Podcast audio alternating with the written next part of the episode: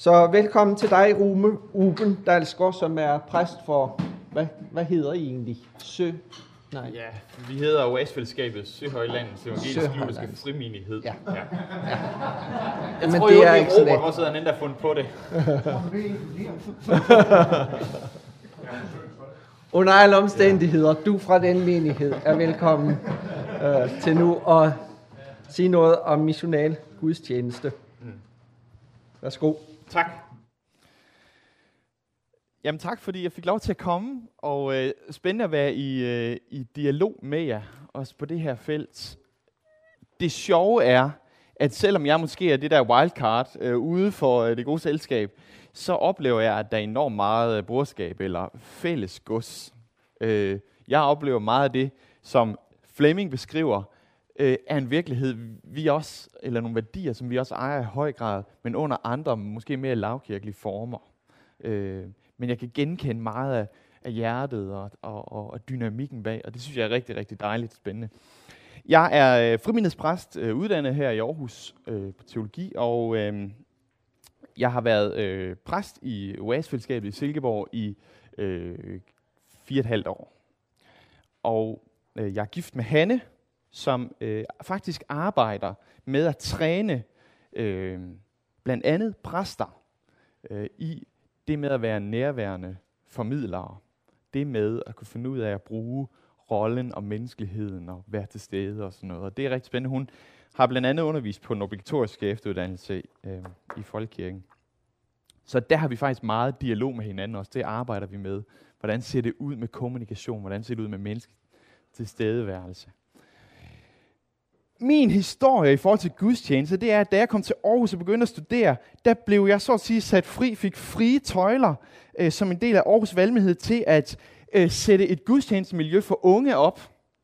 Og det var sådan, øh, det var sådan en kulturel frisættelse, hvor, øh, hvor vi så at sige bare fik at vide, nu, nu skal I prøve at sætte det op, som, øh, som ville være passende gudstjeneste for unge i Aarhus. Og øh, det var noget af en opgave og, og øh, vi tog det helt fra scratch, og øh, lavede alle mulige mærkelige øh, eksperimenter. Altså, øh, jeg tror det værste, og måske også det, vi fik mest hug for, det var, at en gang vi snakkede om afhængighed, så, kom, så fik vi besøg af en, af en, en alkoholiker, altså en skuespiller, som skulle give sit vidnesbyrd om at være alkoholiker, og hvor svært det var, og han spillede lige lidt for godt, stod og græd og alt muligt på scenen. og, øh, så efter gudstjenesten, fordi af en eller anden dum årsag, fik vi ikke, præ- fik vi ikke præsenteret ham som skuespiller. Øhm, så var folk op og, og give ham knus og bede lidt for ham, og det var helt forfærdeligt. Nå, det måtte vi så rydde op i bagefter. Vi eksperimenterede med mange ting, og øhm, jeg tror, det, det paradigme, vi, vi startede ud med, var, at vi, vi kunne lave sådan en analyse af vores kontekst, og så kunne vi prøve at designe et event, som skulle tale til dem. Så vi lavede musik, der passede til dem. Vi lavede taler, som vi mente ville tale til dem. Vi lavede high-tech ud over det hele, som vi mente, de ville synes var fantastisk på en eller anden måde. Og så sad vi der på en eller anden måde og holdt en gudstjeneste på deres vegne. Og det, det var egentlig underligt. Og, og det er meget underligt, blev, blev meget understreget af en, en sød dame, som var der til første gudstjeneste, som, som kom i års valgmenighed, og så, som så kiggede rundt, og så sagde hun meget højt, så alle kunne høre det, hvor alle de kirkefremmede henne. Ikke også? For der var ingen til, til den første gudstjeneste. De begyndte så at komme hen ad vejen, men, men øh, det tror jeg måske ikke var vores skyld.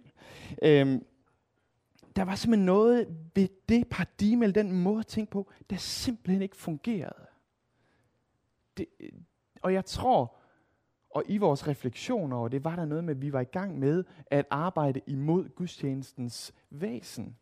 Eller det, vi var sat i verden til. Vi blev klar over, at vi kunne ikke på nogen måde konkurrere med de fester, der blev holdt nede i byen. Altså, de var da meget federe end det, vi kunne præstere af fest. Vi kunne ikke konkurrere med det grafiske, visuelle udtryk, som MTV kunne præstere vi kunne i det hele taget ikke øh, hamle op med den massiv konkurrence, som, som for alle de andre udbydere og alle mulige ting, der var rundt omkring. Men vi var jo klar over, at vi havde noget, som de andre ikke havde. Vi havde jo riget, ikke? Vi havde jo pakten. Vi havde troen. Det havde alle de andre ikke. Og hvordan kunne det komme til udtryk på en relevant måde?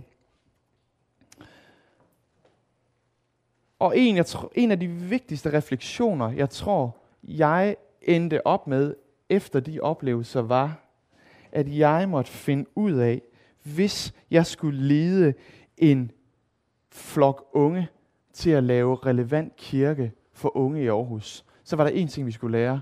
Det var selv at være unge i Aarhus.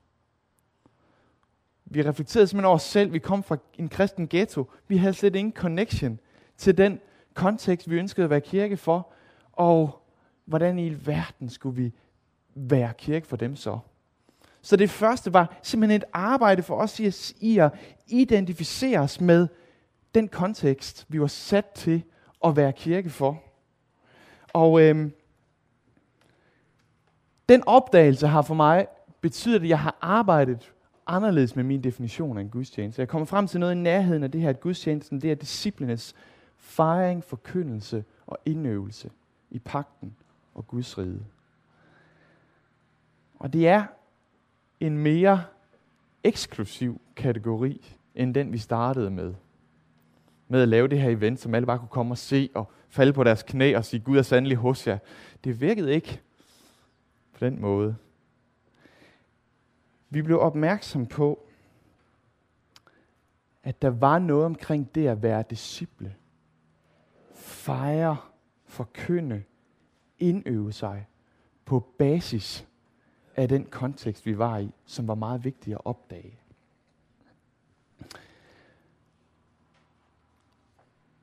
Jeg forholder mig en lille smule mere pessimistisk måske til konteksten, end øh, måske en Anita gør i virkeligheden, og, og, øh, og det er måske også en god spænding øh, at få frem her i dag. Jeg tror, at en af de ting, der kendetegner den kontekst, som vi vil lave gudstjeneste fornyelse i, det er blandt andet postkristendom. kristendom. At sproget, det kristne sprog, er blevet væk. Det er fremmed. De basale begreber i kristen troen ejes ikke bredt af den danske befolkning. Der er øh,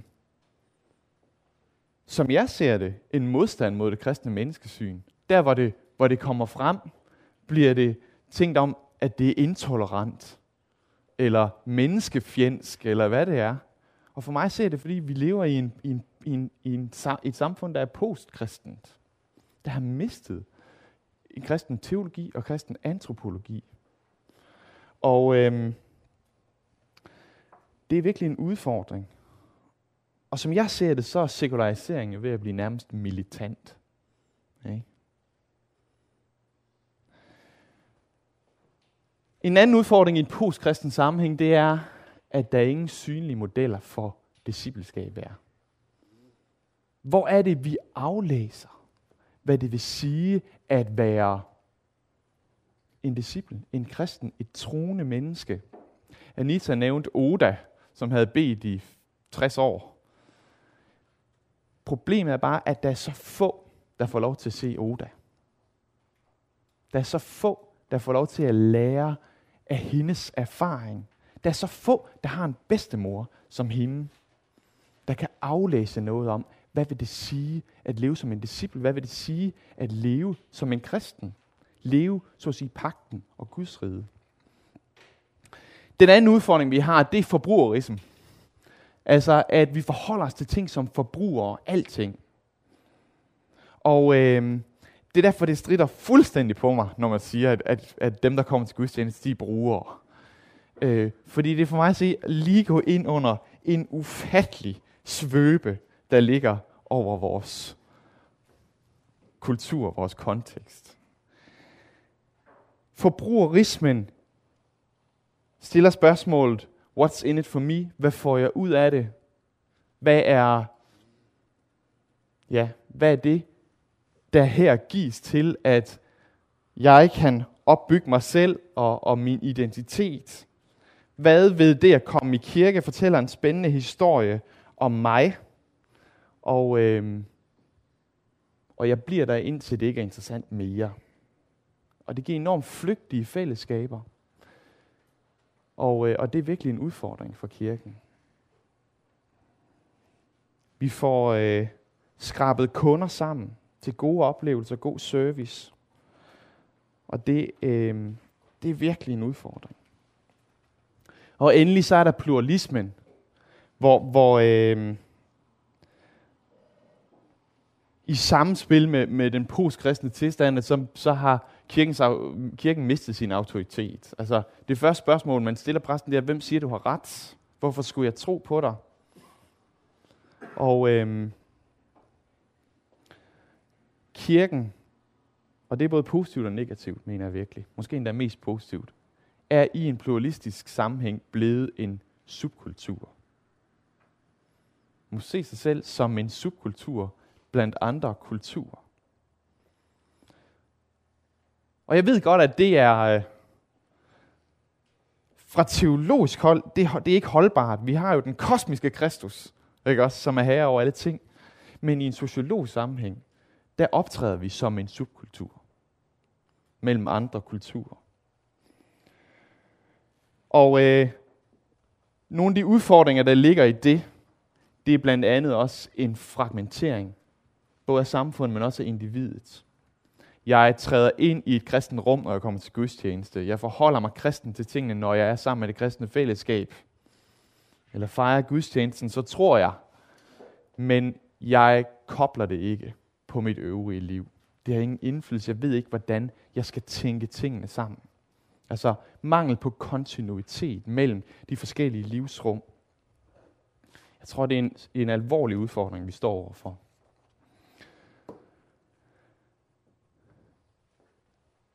En sten. Flemming var øh, inde på at tale om øh, det her med, med Kristus, som, øh, hvad var det for et ord, du brugte? Anstød eller øh, modsigelse. Jesus han siger i Matthæus 21, at han, øh, han er den sten, som bygmesterne vragede, men som er blevet gjort til hovedhjørnesten. Og så siger han noget meget interessant i forlængelse af det. Han siger, at den som falder over denne sten, bliver kvæstet, men den, som stenen falder på, vil den knuse. Og det, der er så interessant ved det udsagn, det er, at Jesus siger, at der er dybest set to måder at møde mig på. Der er den gode måde, hvor du bliver kvæstet, og der er en dårlig måde, hvor du bliver knust. Men alle slår sig på Jesus. Og, og det er bare en forudsætning eller et vilkår når vi vil være missionale eller sendt til verden. Vi kan ikke forvente, at vi skal kunne skabe en gudstjeneste eller være kirke på en måde, som folk bare synes er dejligt. Det falder simpelthen ikke inden for vores muligheder. Vi kan ikke agere på den måde i overensstemmelse med evangeliet. Det mener jeg virkelig. Og det skal så ikke misbruges i den måde, det er blevet misbrugt på i, i, i kirkehistorien. At, at missionæren død pigen skal have det grimmeste jakkesæt på. Eller man skal bruge det mest uforståelige sprog. Eller hvad det nu er. Og så bruger vi undskyldning, jamen det skal jo væk anstød, han har sagt. For det er jo, der er vi jo i gang med at lægge en vold af anstødsten rundt omkring den sten, som folk skal slå sig på. Og de kommer aldrig ind og kommer i kontakt med ham. Så derfor så bliver det, at Kristus er en anstødsten, ikke til en undskyldning for at undlade at kontekstualisere eller møde mennesker, hvor de er, men det bliver et vilkår for kontekstualiseringen.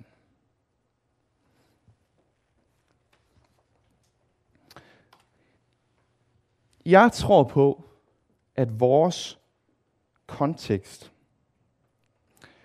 kalder desperat på en åbenbaring af det fremmede.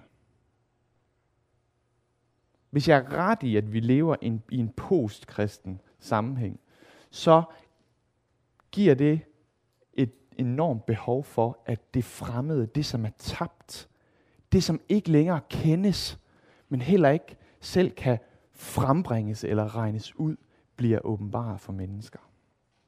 Og det er kirkens opgave, det er helt overbevist om, og gudstjenesten tager del i det her med at lade noget komme til syne, eller åbenbare noget, som er væk, som er glemt, som er fremmed. Og i bund og grund, så er det jo Kristus, der skal åbenbares.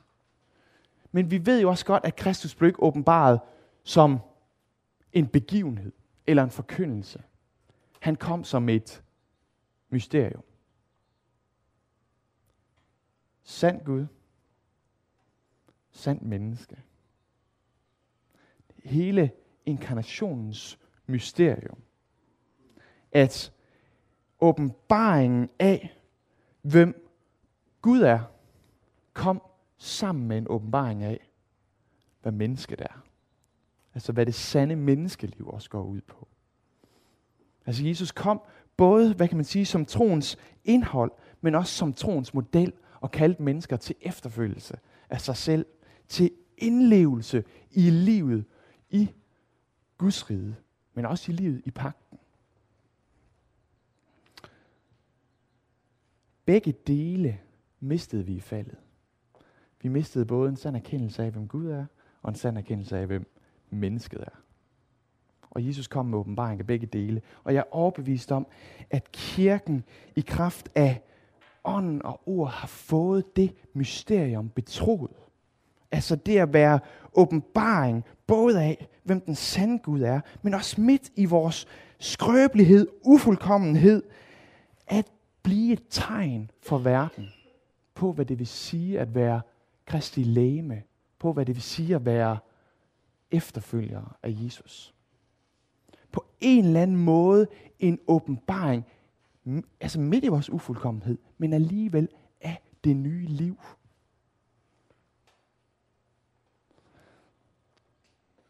En synliggørelse, en modellering af menneskelivet under Guds herredømme.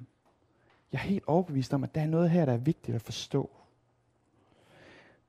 På en eller anden måde, så må kirken både åbenbare Guds søn, men også Guds børn. Og jeg tror på, at begge dele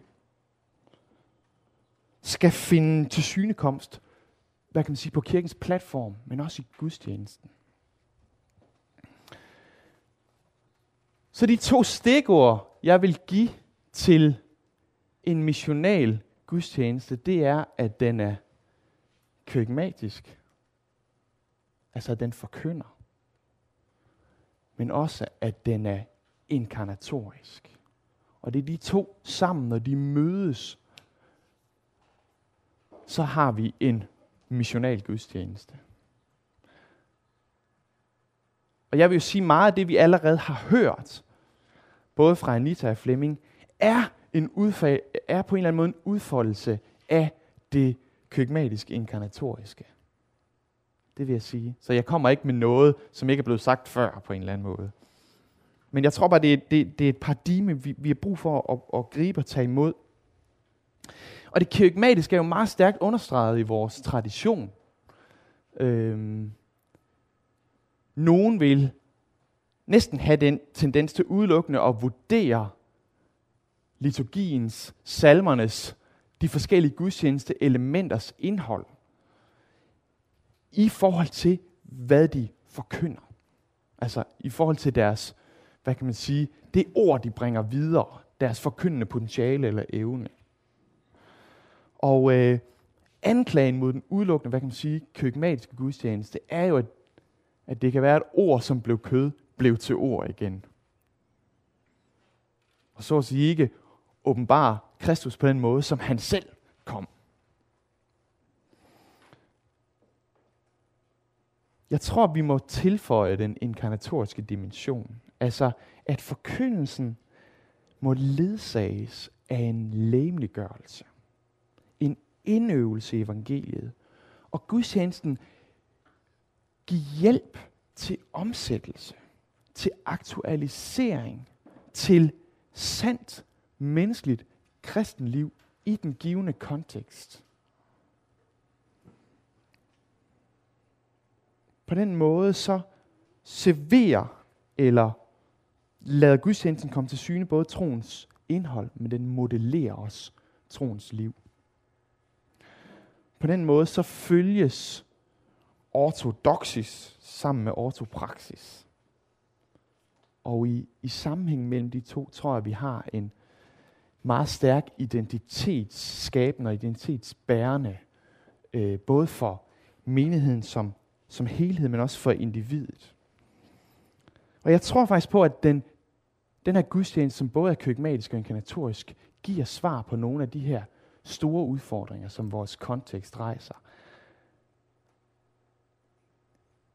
At den giver sprog, den giver indhold i forhold til det mistede gudsbillede, eller den mistede teologi, det er i vores, øh, i vores folk. Men den giver også forbilleder og modeller for, hvordan det ser ud at leve troens liv.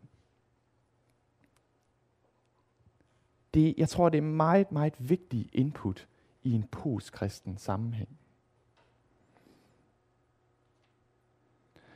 Så tror jeg også, at den afviser muligheden for bare at forholde sig til det som et, et forbrugsobjekt.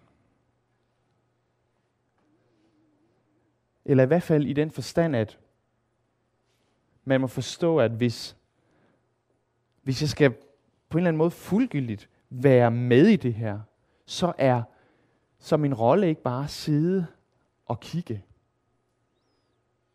men det er faktisk også i at være med til at med til at skabe, eller med til at indøve mig, og på et tidspunkt også blive model for de andre. Og øhm, i det her ønske, som forbrugeren kommer med, som jeg tror dybest set handler om identitet. Jeg kommer til et fællesskab, eller jeg køber noget, eller jeg engagerer mig som forbruger i noget, fordi jeg gerne vil have elementer eller byggesten til det at fortælle min historie, eller sige noget om min individualitet eller identitet. Den køkkenmatiske inkarnatoriske gudstjeneste, den imødekommer det på den måde, at den er villig til at hjælpe med det her identitetsopbyggende projekt. Men den gør det ikke udelukkende på individualismens vilkår. Den gør det på fællesskabets af disciples vilkår. Og så endelig, så er der også noget ved pluralismens sandhedskrav på en eller anden måde. Det der med, det betyder ikke så meget, om der er en objektiv sandhed i det, der præsenteres. Bare det føles rigtigt. Altså meget mere sådan subjektiv, øh, og måske endda i virkeligheden instrumentalt sandhedskrav. Altså virker det? Og øh, vi kan ikke gå ind på den præmis, at, at vores tro og, og troens sandhed skal afgøres subjektivt eller instrumentalt, men vi kan alligevel demonstrere, at det virker subjektivt i menneskers liv. At der er en subjektiv sandhed, der også kommer til syne. Og det tror jeg, jeg tror, at vi skal, passe, at vi skal ture lad det øh, komme til syne. Også uden at det sandheds kriterium overtages. Giver det mening? Og så siger jeg noget meget farligt. Jeg siger, jeg tror, I skal acceptere A-holdet. Ellers virker det her simpelthen ikke. Acceptere, at der er mennesker, som på en særlig måde er tegn for verden, eller modeller for troen. Og, øhm, og at også at de mennesker, jeg selv inklusiv, bliver synlige.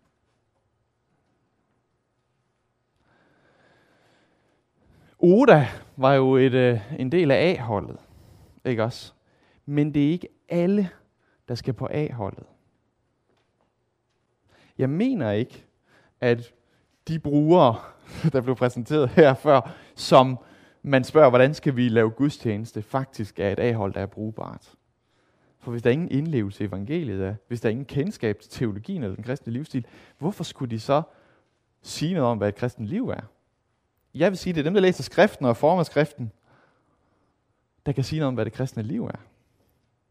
Og, øh, og det er en mere eksklusiv kategori, ja, men det er meget vigtigt at forstå det på den her måde. Det er et lidt utydeligt billede, men det er mennesker, der løber maraton. Så det er ikke et spørgsmål om at tegne en kasse og sige, du er inde, eller du er ude.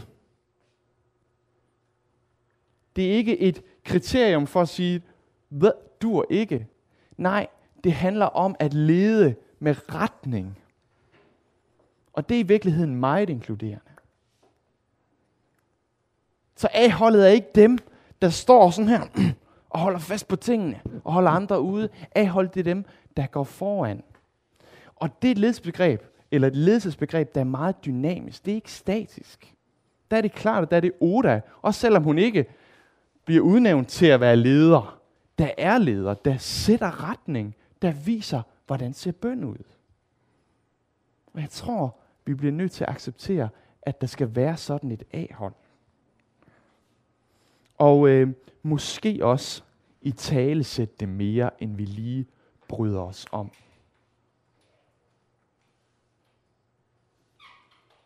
Det handler meget mere om retning, end det handler om grænser. Og så vil jeg sige, i forhold til det her A-hold, så har det også bare en grad af partikularitet. Altså, det er ikke et universel, en universel opskrift på kristenliv, vi giver, men vi tør alligevel give en model. Jeg tror, mange af os er så bange for at ekskludere, at vi aldrig nogensinde får givet en brugbar model. Og i virkeligheden holder vi mennesker på afstand af livet som disciple. Fordi vi er bange for at overføre vores egne modeller på dem. Men der tror jeg simpelthen bare, at vi skal acceptere, at vi har fået noget betroet. Vi er dem, vi er. Og i vores arbejde på at identificere os med vores kontekst, at være medmennesker, hengivende til de mennesker, vi lever sammen med, der sætter vi også på en eller anden måde en måde at være kristen på i den her givende kontekst. Og det er okay, at det ikke er den eneste måde at gøre det på. Og jeg tror også, at A-holdet skal have en bredde i spiritualitet, og en bredde i, i udtryk, en bredde i, hvordan bønden ser ud, hvordan opdragelsen af børn ser ud, eller hvordan det nu er, alle de forskellige indflyd, øh, øh områder, som, som evangeliet indflyder i vores liv. Men alligevel skal vi ture sætte en retning.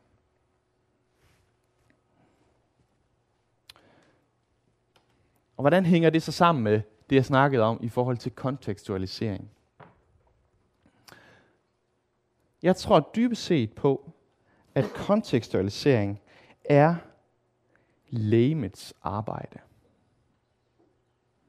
Præsten har også noget vigtigt at sige, den der forkynder, i at kunne gøre forståeligt det, man forkynder, kunne øh, bruge et sprog, der er forståeligt, en homiletik, der fungerer også i forhold til den kontekst, man er i. Men jeg tror, at lægemet, det er, den, så, det er at hele menigheden så at sige deltager i konteksten, og så at sige bærer konteksten ind til gudstjenesten, er et afgørende, en afgørende nøgle til kontekstualisering. At det universelle, eller absolute, som evangeliet er, det får i kraft af en menighed, som deltager i konteksten og kommer sammen for at fejre og indøve sig i evangelisk sandhed, der får det et partikulært, kontekstualiseret udtryk, som er meget vigtigt. Og jeg tror også, det er en af de, de centrale missionsteologiske begreber, vi har omkring det med kontekstualisering, eller det med mission. Netop, at det fungerer som at så en, et frø i en given jord, og så glæde sig til, at den så at sige, fremmede plante vokser op i lokal jord. Og jeg tror, det er et billede også på gudstjenesten. En fremmed plante, som vokser op i lokal jord. Jeg har accepteret, at jeg er silkeborgenser. Jeg har jydekrog og trailer og campingvogn. Og øhm, det er en forudsætning for mig, også for at være præst i Silkeborg. At jeg deltager i det store fællesskab, der hedder Silkeborg. Jeg interesserer mig dybt for mine naboers liv. Engagerer mig i dem. Jeg elsker at møde Silkeborgenser på, på containerpladsen. For der snakker vi sammen på containerpladsen. Det gjorde vi ikke i Aarhus. Første gang jeg kom på containerpladsen i Silkeborg, blev jeg helt bange. Det er fordi jeg gjort noget galt. De siger noget til mig. De vil bare snakke. Hej. Jeg tager del i det, men jeg lever som en disciple i den kontekst. Og det er en afgørende nøgle, tror jeg. Vi har simpelthen brug for en silkeborgensisk, i Silkeborg, I behøver ikke at tænke Silkeborg, det gør jeg, en silkeborgensisk refleksion. Også i forhold til, at vi taler om kristenliv. Hvordan ser det ud i Silkeborg?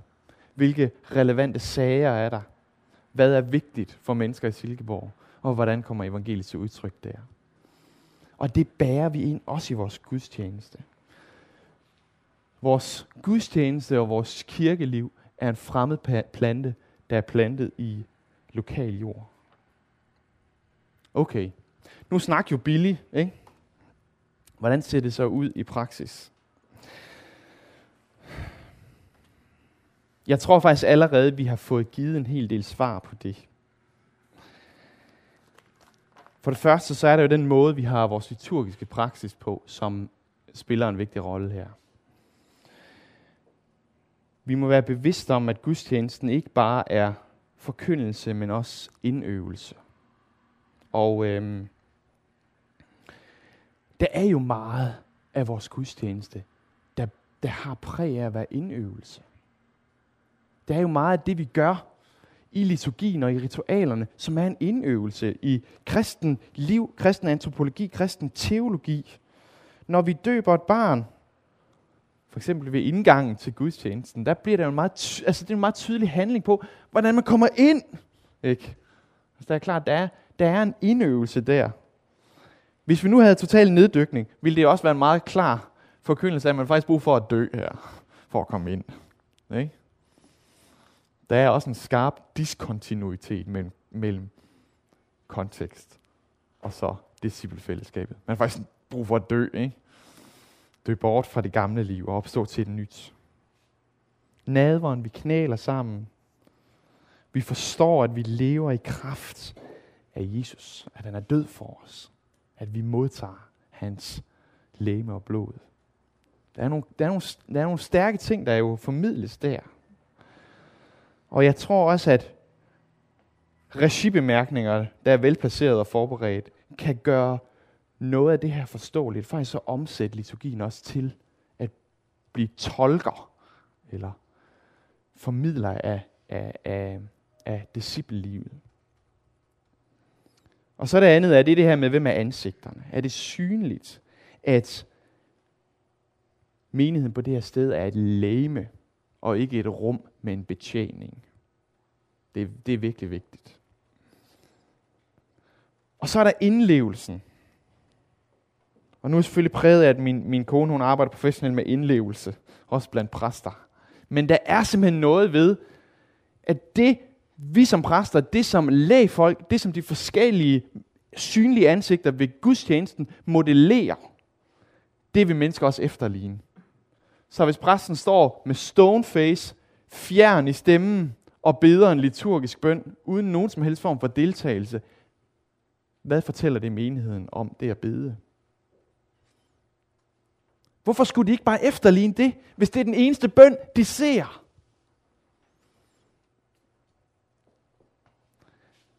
Vi har brug for at finde ind i det her nærvær, men også at finde mennesket frem også i liturgien og ritualet. Det er helt overbevist om.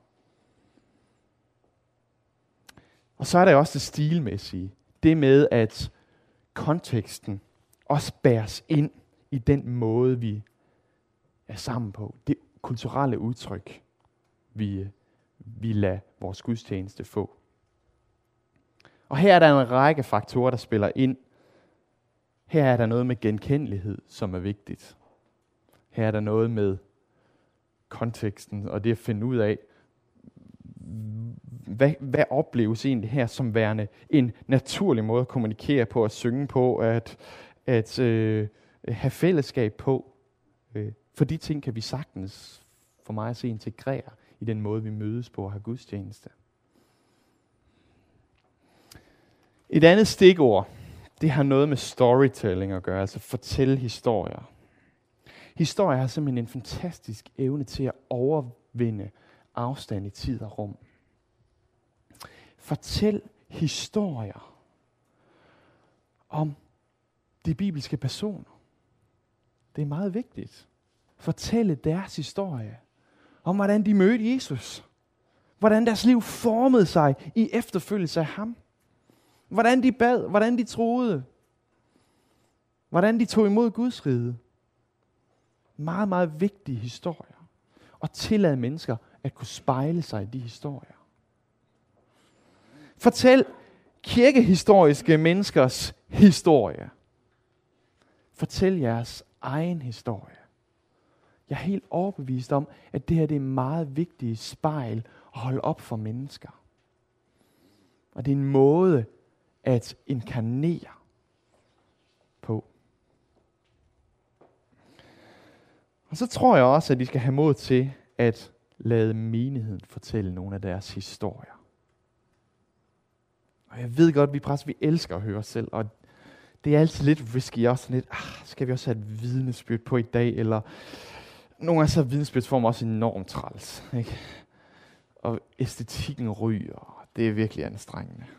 Men der er, tror jeg, noget umisteligt i det, ikke bare at se embedspersonens historie, men også at se de almindelige disciples historie. De almindelige kristne silkeborgensers historie. Jeg tror, de, de bliver nødt til at blive fortalt.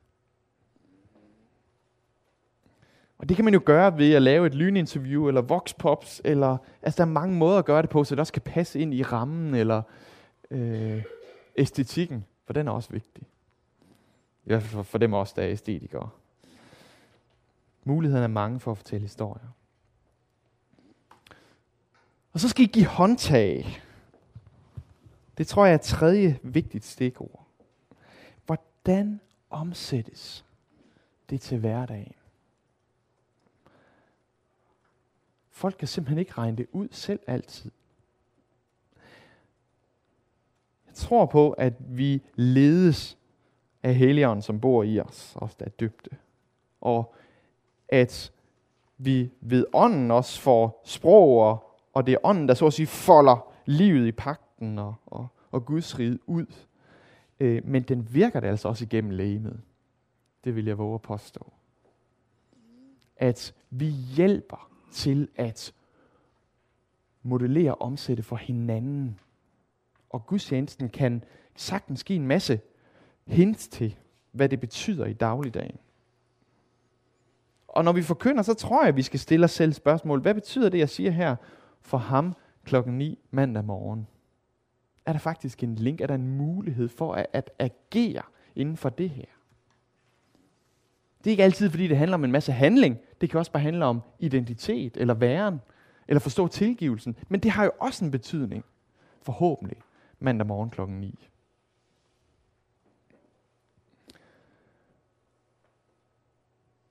Jeg tror, at nogle gange kan vi have glæde af at skubbe folk helt ud over kanten. Og det kan godt være lidt grænseoverskridende. Jeg bruger det heller ikke særlig tit. Men hvad med nogle gange at give folk et stykke papir og sige, hvad skal du gøre på mandag klokken 9? Eller hvad er det vigtige at huske på på mandag klokken 9? Ikke fordi vores præfabrikerede svar altid er det rigtige, men fordi vi vil insistere på sammenhængen. Kan I se, der er en forskel der? Det er ikke for bare at give en masse præfabrikerede svar, men det er for, at vi insisterer på sammenhængen. Og jeg har også nogle gange folk, nu er, det ikke, nu er jeg ikke sådan en vældig pushy type, men nogle gange så siger jeg til folk, nu, nu skal I lige bruge to minutter på, på at reflektere over det og det og det, og få det til at kobles op på jeres hverdag. Og så kommer der til en op og siger, uh, det, det synes jeg godt var rigtig, rigtig træls. Men så får vi jo en snak om det. Og det er også okay. Fordi jeg, jeg, det er mig magtpålæggende, at der er en sammenhæng.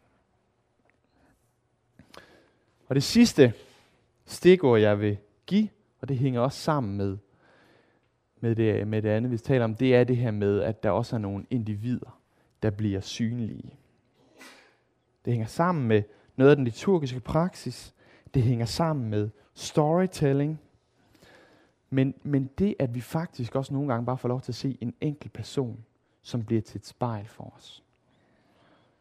En person i menigheden, der, det beretter om sin måde at oplære børnene i troen på. Det er en vigtig ting også i vores sammenhæng. Nå, kan man også gøre sådan? Kan man bede sammen med sine børn? Ah. Eller bede på, eller hvad det nu er. At vi ser nogle individer, de bliver synlige for os, og vi spejler os i dem. For mig personligt har det været af allermest og virkelig afgørende betydning for det at være og blive en kristen, at der var ikke bare mine forældre, at de tog mig ved hånden og viste nogle ting, det var meget vigtigt også.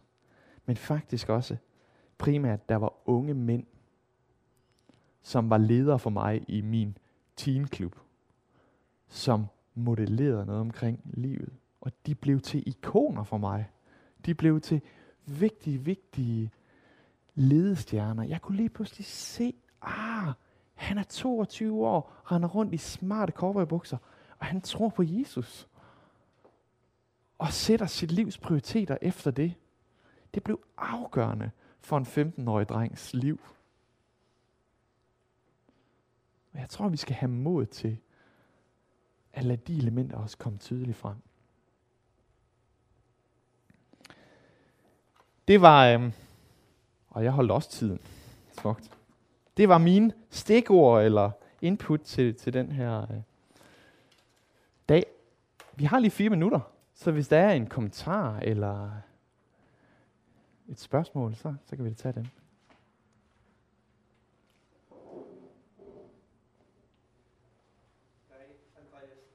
Ja.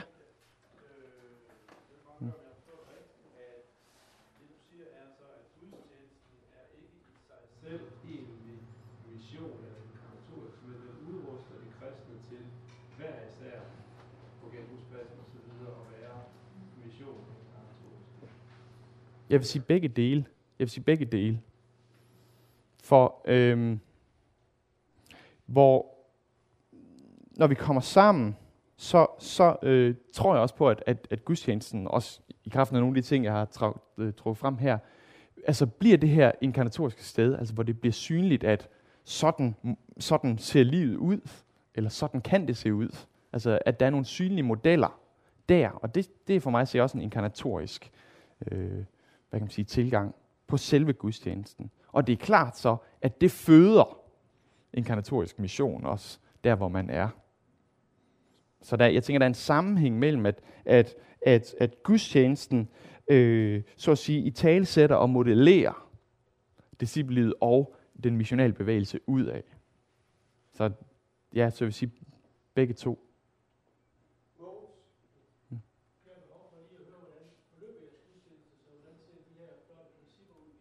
Ja. Jamen, altså for det første, øh, har, har vi forskellige folk på, og har, har jævnligt også øh, personer, der, der giver enten en, øh, et, et, et vidnesbyrd, eller fortæller om, hvordan det her ser ud i deres liv. Altså på en helt konkret måde, simpelthen op for en menighed. Og, og øh, det, det, det er altid en lille smule risky. Altså, det kan, det kan nogle gange være virkelig kikset, og andre gange kan det være helt fantastisk. Men, men jeg er overbevist om, øh, og fordi jeg virkelig anser det for at være en, en værdi, at, at, at det, det, skal, det skal der være plads til. Øhm, så så er, så er hele, oms, altså hele omsættelsesdelen det med, at jeg er meget bevidst om, at når jeg forkynder, så er der, øh, så er konteksten eller hverdagen, den er inkluderet meget der. Jeg insisterer på, at Der er en sammenhæng mellem den forkyndelse og det discipleliv, der springer ud af det. Og det, den forklarer jeg også om som en del af forkyndelsen.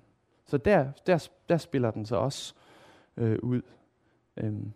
Endelig prøver vi at være meget bevidste om, og det lykkes ikke altid, men det vil vi virkelig gerne, at give øh, også et indblik, lidt ala Flemming øh, gør, øh, også i forbindelse med prædiken, simpelthen i, hvad er det indre liv, der også er i en menighed, eller de fællesskaber, hvordan øh, Øh, opstår de omkring det at være kirke, og hvordan er det, øh, det ser ud at være kirke på det her sted. Så på den måde prøver vi at modellere det, gøre det synligt. Øhm. Så har vi også en, øhm, en den fordel, vil jeg sige, at vi, vi har forskellige mennesker på som øh, lovsangsledere, som jo i kraft af, at de ikke sidder om bagved, øh, men jo er foran menigheden, jo også bliver synlige modeller på, på spiritualitet, på bøn, på hvordan man indlever sig i sangen, hvordan man henvender sig til Gud. Igen, no, nogle af de samme elementer, hvor det bliver synligt, det bliver så at sige ikoner på, på, øh, på spiritualiteten også. Og, og øh, der, der kan godt være sådan en lille smule eksklusivitet over det, for det er ikke alle, der synes, vores måde at synge på er fed. og det er også okay. Og vi laver også forskellige gudstjenester med forskellige udtryk. Øhm, men værdien, om det så er en liturgisk bøn, eller om det er vild karismatisk rocklovsang, altså kan udleves begge steder.